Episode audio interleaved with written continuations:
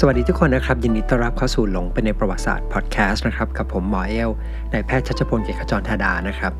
สำหรับเรื่องที่จะคุยในวันนี้นะครับ เป็นตอนแรกนะครับของซีรีส์ใหม่ที่เราจะคุยกันนะครับซีรีส์ใหม่นะครับจะเป็นเรื่องของศาสนาคริสต์นะครับ เราจะคุยกันว่าศาสนาคริสต์เนี่ยเริ่มต้นเนี่ยจากลัทธิเล็กๆเนี่ยกลายมาเป็นศาสนาที่ยิ่งใหญ่ของโลกเนี่ยได้ยังไง มันจะเป็นเรื่องราวที่เกี่ยวข้องกับอาณาจักรโรมันนะครับ แต่ว่าจะพูดถึงในโฟกัสเนี่ยไปที่เรื่องของศาสนาคริสต์ ทุกวันนี้เนี่ยแน่นอนผมเชื่อว่าพอพูดถึงศาสนาคริสต์นะครับ ทุกคนเนี่ยก็รู้ดีว่าเป็นหนึ่งในศาสนาที่ยิ่งใหญ่ของโลก แล้วก็มีผู้คนเนี่ยนับถือศาสนาเนี่ยมากมายนะครับ แล้วศาสนาคริสต์เนี่ยก็มีอิทธิพลนะครับต่อประวัติศาสตร์ แล้วก็อารยธรรมของตะวันตกเนี่ยอย่างมากมายมหาศาลไม่ต้องอะไรมากนะครับ สมมติเวลาเราไปเที่ยวยุโรปนะครับหรือไปเที่ยวอเมริกาเองก็ตาม เราจะเห็นหลายสิ่งหลายอย่างนะครับในสังคมที่ได้รับอิทธิพลมาจากศาสนาคริสต์นะครับ ก็ไม่ว่าจะเป็นเรื่องของวัฒนธรรมต่างๆนะครับ เรื่องของสถาปัตยกรรมต่างๆ ก็หลายอย่างก็ได้รับอิทธิพลมานะครับ เรื่องของงานศิลปะ และจริงๆเนี่ยศาสนาคริสต์เนี่ยก็จะมีอิทธิพลไปกว้างไกลกว่านั้นนะครับ ยกตัวอย่างเช่นนะครับ เรื่องของการเมืองนะครับ หรือเรื่องของการเกิดประเทศนะครับ หรือว่าการแยกประเทศในหลายประเทศในยุโรปตะวันตกนะครับ ก็มีความเกี่ยวข้องที่เกิดขึ้นมาจากความขัดแย้งในศาสนานะครับรวมไปถึงที่ชาวยุโรปส่วนหนึ่งนะครับ เดินทางทิ้งบ้านทิ้งเมืองนะครับไปตั้งรกรากในประเทศอเมริกา ก็เกี่ยวข้องกับศาสนาคริสต์ด้วยเช่นกันนะครับ หรือแม้แต่ในเรื่องของการศึกษานะครับ เช่นระบบมหาวิทยาลัยที่เราใช้กันอยู่ในปัจจุบันนะครับรวมถึงในที่ใช้กันในประเทศไทยด้วยเนี่ย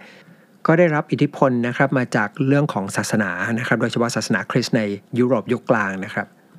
แล้วโดยปกติเนี่ยพูดถึงอิทธิพลของศาสนาคริสต์เนี่ยผมเชื่อว่าหลายคนอาจจะนึกถึงยุโรปในช่วงยุคกลางนะครับ หรือว่าบางคนเรียกว่ายุคมืดนะครับ เพราะว่าเป็นยุคที่วิธีคิดนะครับแบบศาสนาเนี่ยมันมีอิทธิพลต่อยุโรปช่วงนั้นมาก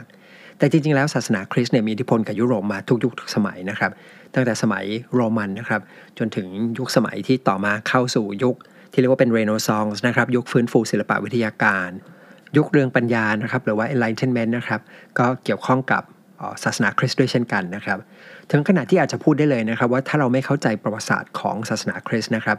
มันจะทำให้เข้าใจประวัติศาสตร์ของยุโรปเนี่ยได้ค่อนข้างยาก ทีนี้พอจะเห็นแล้วใช่ไหมครับว่าศาสนาคริสต์เนี่ยมันมีความยิ่งใหญ่นะครับแล้วก็มีอิทธิพลต่อยุโรปมากน้อยแค่ไหนนะครับ แต่รู้ไหมครับว่าตอนแรกสุดเลยที่ศาสนาคริสต์เนี่ยเกิดขึ้นนะครับ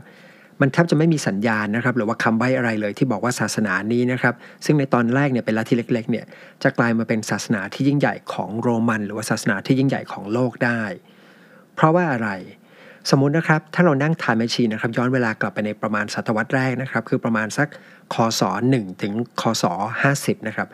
แล้วเดินทางไปยังดินแดนนะครับที่เป็นที่เผยแพร่ศาสนาคริสต์นะครับในช่วงแรกก็คือแถวแถวเรียกว่าเป็นเมืองกาลิลีนะครับในดินแดนที่เป็นดินแดนปาเลสไตน์นะครับซึ่งตอนนั้นถือว่าเป็นส่วนหนึ่งของอาณาจักรโรมันนะครับเราจะรู้สึกเลยว่าพื้นที่บริเวณนั้นเนี่ยเป็นชนบทนะครับที่ยากจนนะครับ แล้วพระเยซูเนี่ยก็เหมือนเป็นผู้ เผยแพร่ศาสนานะครับที่ต้องบอกว่ามีผู้ติดตามเนี่ยไม่ค่อยมากนะครับ อาจจะแค่หลักหลายสิบคนนะครับจนถึงแค่หลักร้อยคนนะครับ แล้วก็เผยแพร่ศาสนานะครับ สอนศาสนาในอยู่ประมาณ 3 ปี ก็ถูกประหารชีวิตนะครับโดยโรมันนะครับแล้วก็เหมือนว่าทุกอย่างน่าจะจบไป แต่ศาสนาคริสต์เนี่ยก็สามารถรอดมาได้นะครับ สามารถเติบโตขึ้นเรื่อยๆนะครับ เติบโตขึ้นอย่างช้าๆนะครับ ช้าขนาดที่ว่า ถัดมาอีก 300 ปีนะครับถ้าเราเดินทางไปในดินแดนต่างๆ ในจักรวรรดิโรมันนะครับแล้วถามชาวโรมันเนี่ยรู้จักศาสนาคริสต์ไหมรู้จักพระเยซูไหมเนี่ยคนส่วนใหญ่นะครับชาวโรมันส่วนใหญ่จะไม่เคยรู้จักหรือไม่ได้ยินชื่อของพระเยซูมาก่อนนะครับแต่ในเวลาหลังจากช่วงประมาณคศ300นะครับไปอีกไม่ถึงร้อยปีนะครับคือประมาณสักคศ370เนี่ย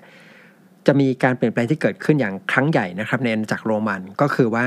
ศาสนาหลักนะครับ หรือว่าศาสนาเรียกว่าศาสนาประจำชาตินะก็ได้นะครับ ของโรมันเนี่ยจะเปลี่ยนนะครับ จากการที่เคยนับถือเทพเจ้าต่างๆนะครับ เช่นเทพเจ้าจูปิเตอร์นะครับเทพวีนัสนะครับหรือว่ามาร์สนะครับก็จะเปลี่ยนมานับถือศาสนาคริสต์ก็เลยเกิดคำถามที่น่าสนใจขึ้นมานะครับว่า เพราะอะไรนะครับทำไมศาสนาคริสต์เนี่ยกลายมาเป็นศาสนาประจำชาติของโรมันไปได้ ในซีรีส์นี้นะครับเราจะไปหาคำตอบกันนะครับคำถามนี้จริง ๆ ถ้าจะให้ตอบแบบสั้นก็ตอบง่ายนะครับ ก็คือจะตอบไปเลยว่า เป็นเพราะว่ามีจักรพรรดินะครับ พระองค์หนึ่งของโรมันเนี่ยเปลี่ยนมานับถือศาสนาคริสต์นะครับ ก็คือจักรพรรดิที่ชื่อว่าคอนสแตนตินนะครับแต่ผมคงจะไม่อยากจะตอบคำถามสั้น ๆ แบบนั้นนะครับ เพราะจริง ๆ ที่อยากจะเล่าให้ฟังเนี่ยมันเป็นเรื่องของประวัติศาสตร์ของโรมันในช่วงเวลานั้นนะครับ ซึ่งมันจะเกี่ยวข้องกับ หลาย ๆ อย่างนะครับ เรื่องของศาสนาของโรมัน เรื่องของการเกิดขึ้นของศาสนาคริสต์นะครับ แล้วก็เรื่องราวของจักรพรรดิที่สำคัญพระองค์นี้นะครับจักรพรรดิคอนสแตนตินว่าทำไมถึงได้เปลี่ยนมานับถือศาสนาคริสต์ซึ่งเรื่องราวเหล่านี้เนี่ยผมเชื่อว่ามันจะทำให้เราเข้าใจนะครับ เข้าใจศาสนาคริสต์มากขึ้นนะครับ เข้าใจวัฒนธรรมตะวันตกนะครับ แล้วก็เข้าใจอาณาจักรของโรมันเนี่ยมากขึ้นไปพร้อม ๆ กัน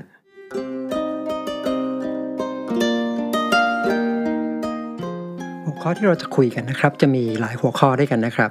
ที่ผมคิดไว้คร่าวๆนะครับ ก็คือตอนแรกเนี่ยเราจะคุยถึงสิ่งที่เรียกว่า Greco-Roman World ก่อนนะครับ ก็คือเราจะไปดูว่าโลกของกรีกและโรมันเนี่ยมันมีความมาความเป็นมาเป็นยังไงนะครับ อเล็กซานเดอร์มหาราชแห่งมาซิโดเนียเนี่ยได้เริ่มต้นวางรากฐานที่สำคัญไว้ยังไงบ้าง การเข้าใจเรื่องนี้นะครับจะทำให้เราเข้าใจเรื่องราวต่าง ๆ ที่เกิดขึ้นในดินแดนของโรมันมากขึ้นนะครับ ซึ่งก็รวมไปถึงเรื่องของการเกิดขึ้นของศาสนาคริสต์นะครับ เราจะเข้าใจว่าทำไมทั้งๆทที่พระเยซูเนี่ยเป็นคนในดินแดนตะวันออกกลางนะครับ ก็คือใช้ภาษาอารามอีกนะครับ ซึ่งเป็นภาษาพูดที่เป็นภาษาญาติๆกับภาษาฮิบรูที่ชาวยิวใช้กันนะครับ แต่ทำไมตอนที่คัมภีร์ไบเบิลนะครับ โดยเฉพาะส่วนที่เป็น New Testament นะครับ หรือว่าพันธสัญญาใหม่ เขียนขึ้นเนี่ยจงเขียนขึ้นด้วยภาษากรีกนะครับ แล้วทำไมในเวลาต่อมาเนี่ยภาษาหลักของศาสนาคริสต์เนี่ยที่เราคุ้นเคยทุกวันนี้เนี่ยจึงเป็นภาษาลาติน ในตอนที่2นะครับเราจะไปคุยกันว่าศาสนาดั้งเดิมของโรมันนะครับที่เราเรียกว่าเพแกนิซึมนะครับหรือว่าศาสนาเพแกนเนี่ยมันเป็นยังไงนะครับ เราจะได้เห็นว่าวิธีคิดเกี่ยวกับศาสนาของชาวโรมันเนี่ยต่างจากคนยุคเรายังไงนะครับ เพราะว่าอย่างยุคเราเนี่ยเราจะมองว่าศาสนาเนี่ยสอนให้คนเป็นคนดีถูกไหมครับ แต่ศาสนาของโรมันเนี่ยไม่ได้เน้นเรื่องของการสอนให้คนเป็นคนดี เหมือนที่เราคุ้นเคยกันสำหรับในตอนที่3นะครับเราจะไปคุยถึงกำเนิดของศาสนาคริสต์กันแบบย่อๆนะครับ ผมจะเล่าเกี่ยวกับพระเยซู แล้วก็คัมภีร์ ไบเบิลนะครับหรือว่า New Testament เนี่ยให้ฟังแบบย่อๆนะครับเราจะชี้ให้เห็นว่าทำไมศาสนาคริสต์เนี่ยจึงถือว่ามีผู้ก่อตั้งนะครับ ผู้ริเริ่มเนี่ยสองคนด้วยกันนะครับ ก็คือไม่ใช่พระเยซูพระองค์เดียวเท่านั้น แต่เซนต์พอลนะครับหรือว่านักบุญเปาโลเนี่ยก็เป็นผู้ก่อตั้งศาสนาที่สำคัญด้วยสำหรับในตอนที่4นะครับเราจะโฟกัสไปที่เรื่องของเซนต์พอลเนี่ยมากขึ้นนะครับ เราจะไปทำความรู้จักว่าเซนต์พอลคนนี้คือใครนะครับ แล้วก็มีความสำคัญต่อการเกิดศาสนาคริสต์ยังไงบ้าง และสำหรับในตอนที่5นะครับเราจะไปคุยกันว่าทำไมโรมันนะครับถึงได้ต้องการที่จะกำจัดศาสนาคริสต์นะครับทำไมจักรพรรดิของโรมันหลายพระองค์เนี่ยสั่งให้มีการปราบปรามชาวคริสต์นะครับแล้วถ้ามีเวลานะครับเราจะคุยถึงจักรพรรดิคอนสแตนตินต่อไปด้วยเลยนะครับถ้าไม่มีจริงก็อาจจะเป็นเรื่องของตอนที่ 6 ไป คร่าวๆก็ประมาณนี้นะครับก็ถ้าเป็นไปตามแผนก็จะจบได้ภายใน 5-6 ตอนนะครับแต่เดี๋ยวตอนที่เล่าไปจริง ๆ ก็คงขอปรับไปตามตามเนื้อหานะครับว่ามันจะเป็นไปตามแผนได้หรือเปล่า โอเค เพื่อไม่ให้เสียเวลานะครับ เรามาเริ่มเรื่องของตอนที่ 1 กันเลยนะครับ ในตอนนี้นะครับผมจะชวนนะครับไปทำความรู้จักกับสิ่งที่เรียกว่า Greco-Roman World กันครับคำว่า Greco-Roman เนี่ยจริง ๆ มันมีหลาย ๆคำนะครับที่เรียกแล้วก็ให้ความหมายเดียวกัน ไม่ว่าจะเป็นคำว่า Classical Civilization นะครับ หรือว่าอารยธรรมในช่วงยุคคลาสสิกนะครับ หรือคำว่า Mediterranean World นะครับก็คือพูดถึงดินแดนที่อยู่รอบๆทะเลเมดิเตอร์เรเนียนนะครับแล้วก็ส่วนที่อยู่รอบๆทะเลดำด้วย ซึ่งทั้งหมดนี้ส่วนใหญ่จะหมายถึงในแง่ของดินแดนนะครับหรือว่าเรื่องของวัฒนธรรม หรือการใช้ภาษาที่มีความเกี่ยวข้องกันนะครับ ซึ่งก็รวมไปถึงเรื่องของการแชร์ความเชื่อทางศาสนา หรือความเชื่อทางจิตวิญญาณต่างๆ ด้วย เรื่องราวทั้งหมดนะครับของ Greco-Roman เนี่ยต้องบอกว่าจุดเริ่มต้นเนี่ยมันเริ่มต้นมาจากพระเจ้าอเล็กซานเดอร์มหาราชนะครับ ทีนี้พูดถึงอเล็กซานเดอร์มหาราชเนี่ยผมเชื่อว่าคนส่วนใหญ่จะจดจำพระองค์นะครับในฐานะของการที่เป็นจักรพรรดินะครับ ที่ยิ่งใหญ่นะครับในแง่เก่งในแง่ของการรบนะครับ แล้วก็สามารถที่จะบุกไปตีนะครับเราไปครอบครองดินแดนต่างๆเนี่ยได้มากมายมหาศาลแต่จริงๆจริงแล้วนะครับอเล็กซานเดอร์มหาราชเนี่ยต้องบอกว่าเป็นมากกว่านักรบนะครับ เพราะว่าเราต้องไม่ลืมว่า พระองค์นะครับเป็นลูกศิษย์ในสำนักหรือจะเรียกว่าเป็นสายของนักปรัชญา ที่ถือว่าเป็นนักปรัชญาที่สำคัญของอารยธรรมตะวันตกเนี่ยหลายคนด้วยกันนะครับ ก็คืออเล็กซานเดอร์เนี่ยเป็นลูกศิษย์ของอริสโตเติลถูกไหมครับและอริสโตเติลเนี่ยก็เป็นลูกศิษย์ของเพลโตและเพลโตเองเนี่ยก็เป็นลูกศิษย์ของโซเครติสเพราะฉะนั้นจะเห็นว่าเหมันก็เป็นสายของนักปรัชญาที่ทรงอิทธิพลของตะวันตก ทีนี้ตัวพระเจ้าอเล็กซานเดอร์มหาราชเองเนี่ยก็เป็นคนที่ฉลาดนะครับ แล้วก็เเมื่อได้รับการศึกษาที่ดีแบบนี้นะครับ ก็เลยมีความรู้แล้วก็มีความเข้าใจเกี่ยวกับปรัชญานะครับ เข้าใจวัฒนธรรมของกรีกเนี่ยเป็นอย่างดี ถึงแม้ว่าพระองค์เนี่ยจะเป็นชาวมาเซดอนก็ตามนะครับ ทีนี้ตรงนี้ผมอยากจะขอขยายความเพิ่มเติมนิดนึงนะครับเผื่อบางท่านเนี่ยอาจจะสงสัยนะครับ ปกติเวลาเราพูดถึงพระเจ้าอเล็กซานเดอร์เนี่ยเราจะนึกถึงพระองค์ในแง่ของการเป็นชาวกรีกถูกไหมครับ แต่ความเป็นจริงแล้วนะครับพพระองค์เนี่ยต้องบอกว่าเป็นเจ้าชายของมาเซดอนนะครับ ซึ่งมาเซดอนเนี่ยหรือมาเซโดเนียเนี่ย คือบริเวณที่อยู่ทางตอนเหนือของพวกชาวกรีกส่วนใหญ่นะครับ แล้วในช่วงที่อารยธรรมของกรีกเนี่ยรุ่งเรืองสุดๆเนี่ยต้องบอกว่าชาวกรีกทั้งหลายเนี่ยมองว่าชาวมาเซดอนเนี่ยเป็นเหมือนคนที่ค่อนข้างป่าเถื่อนนะครับ คือไม่ค่อย civilized เท่าไหร่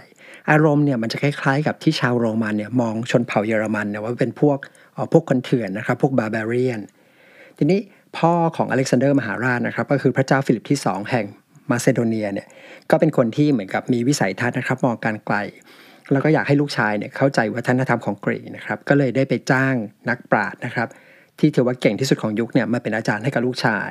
ซึ่งก็คืออริสโตเติลนะครับไว้มีโอกาสเวลาผมจะเล่าเรื่องของพระเจ้าฟิลิปที่ 2 ให้ฟังนะครับ เพราะว่า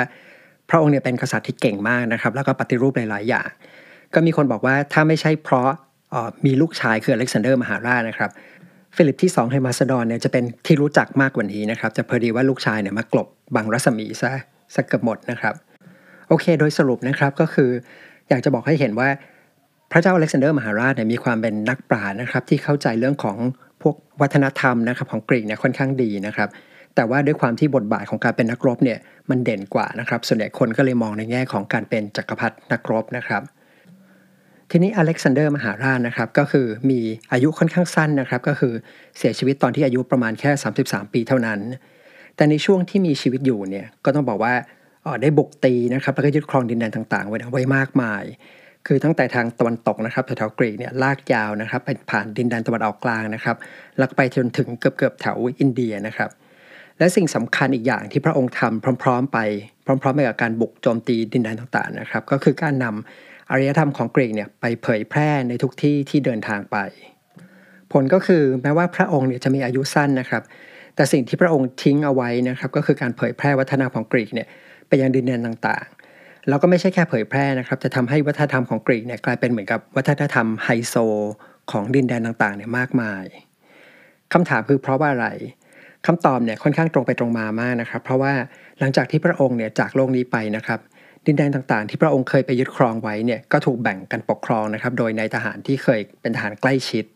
ซึ่งแน่นอนว่าคนเหล่านี้ก็ใช้วัฒนธรรมแล้วก็ใช้ภาษาของกรีกนะครับดังนั้นภาษาของกรีกเนี่ยและวัฒนธรรมของกรีกเนี่ยก็เลยกลายเป็นวัฒนธรรมของชนชั้นปกครอง หรือว่าชนชั้นนำไปทีนี้ชนพื้นเมืองนะครับไม่ว่าจะเป็นที่ไหนก็ตาม ถ้าใครอยากจะไต่เต้าขึ้นมามีอำนาจนะครับมีอำนาจในการปกครอง ก็ต้องเรียนรู้ที่จะใช้ภาษากรีก เรียนรู้วัฒนธรรมหรือว่าศิลปะของกรีก เพราะว่าการที่รู้วัฒนธรรมของกรีกเนี่ยมันจะทำให้ดูเหมือนเป็นคนที่มีความรู้นะครับดูเป็นคนที่มีชนชั้นสูงขึ้นมา คล้ายๆ กับที่ยุคหนึ่งเนี่ยชาวยุโรปเนี่ยต้องใช้ภาษาฝรั่งเศสนะครับหรือปัจจุบันที่เราต้องใช้ภาษาอังกฤษกัน ก็คงประมาณเดียวกันนะครับ ทีนี้หลังจากผ่านช่วงยุคสมัยของอเล็กซานเดอร์ไปนะครับอีกประมาณสัก 200 ปีนะครับ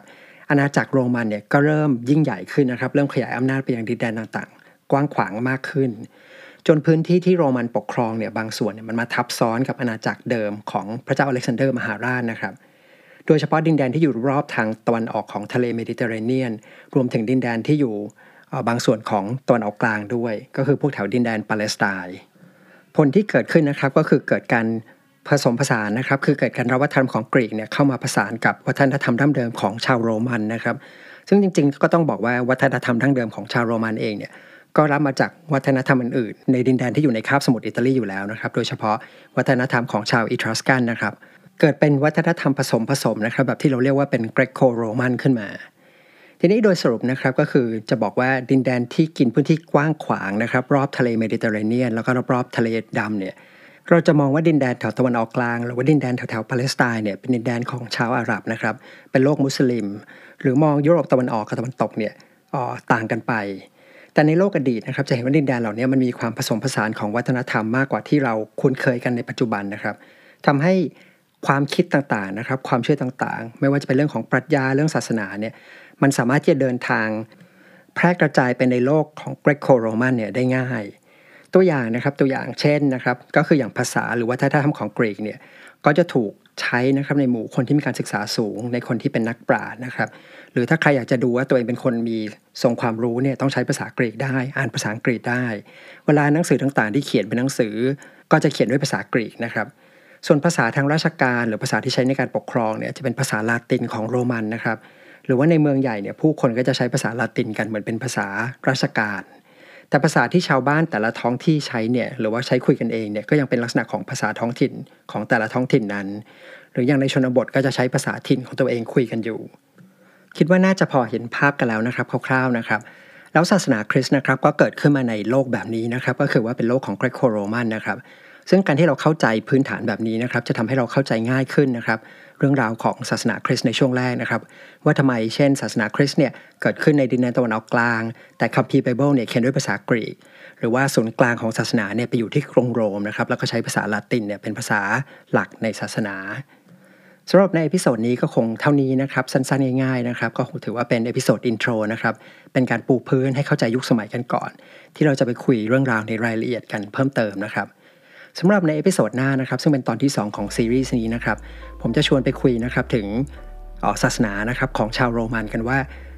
ศาสนาของเขาเนี่ยเป็นยังไงนะครับ ที่เรียกว่าเพกานิซึมนะครับ เราจะไปดูว่าทำไมชาวโรมันเนี่ยจะมีมุมมองต่อศาสนาเนี่ย ต่างไปจากที่เราคุ้นเคย ก็คือว่าศาสนาของกรีกและโรมันเนี่ยไม่ได้เน้นการสอนให้คนเป็นคนดีนะครับ แล้วก็นับถือศาสนาไปเพื่ออะไรนะครับสำหรับวันนี้นะครับ ผมก็ขอลาไปก่อนนะครับ แล้วเรามาเจอกันใหม่ในตอนหน้านะครับ สวัสดีทุกคนครับ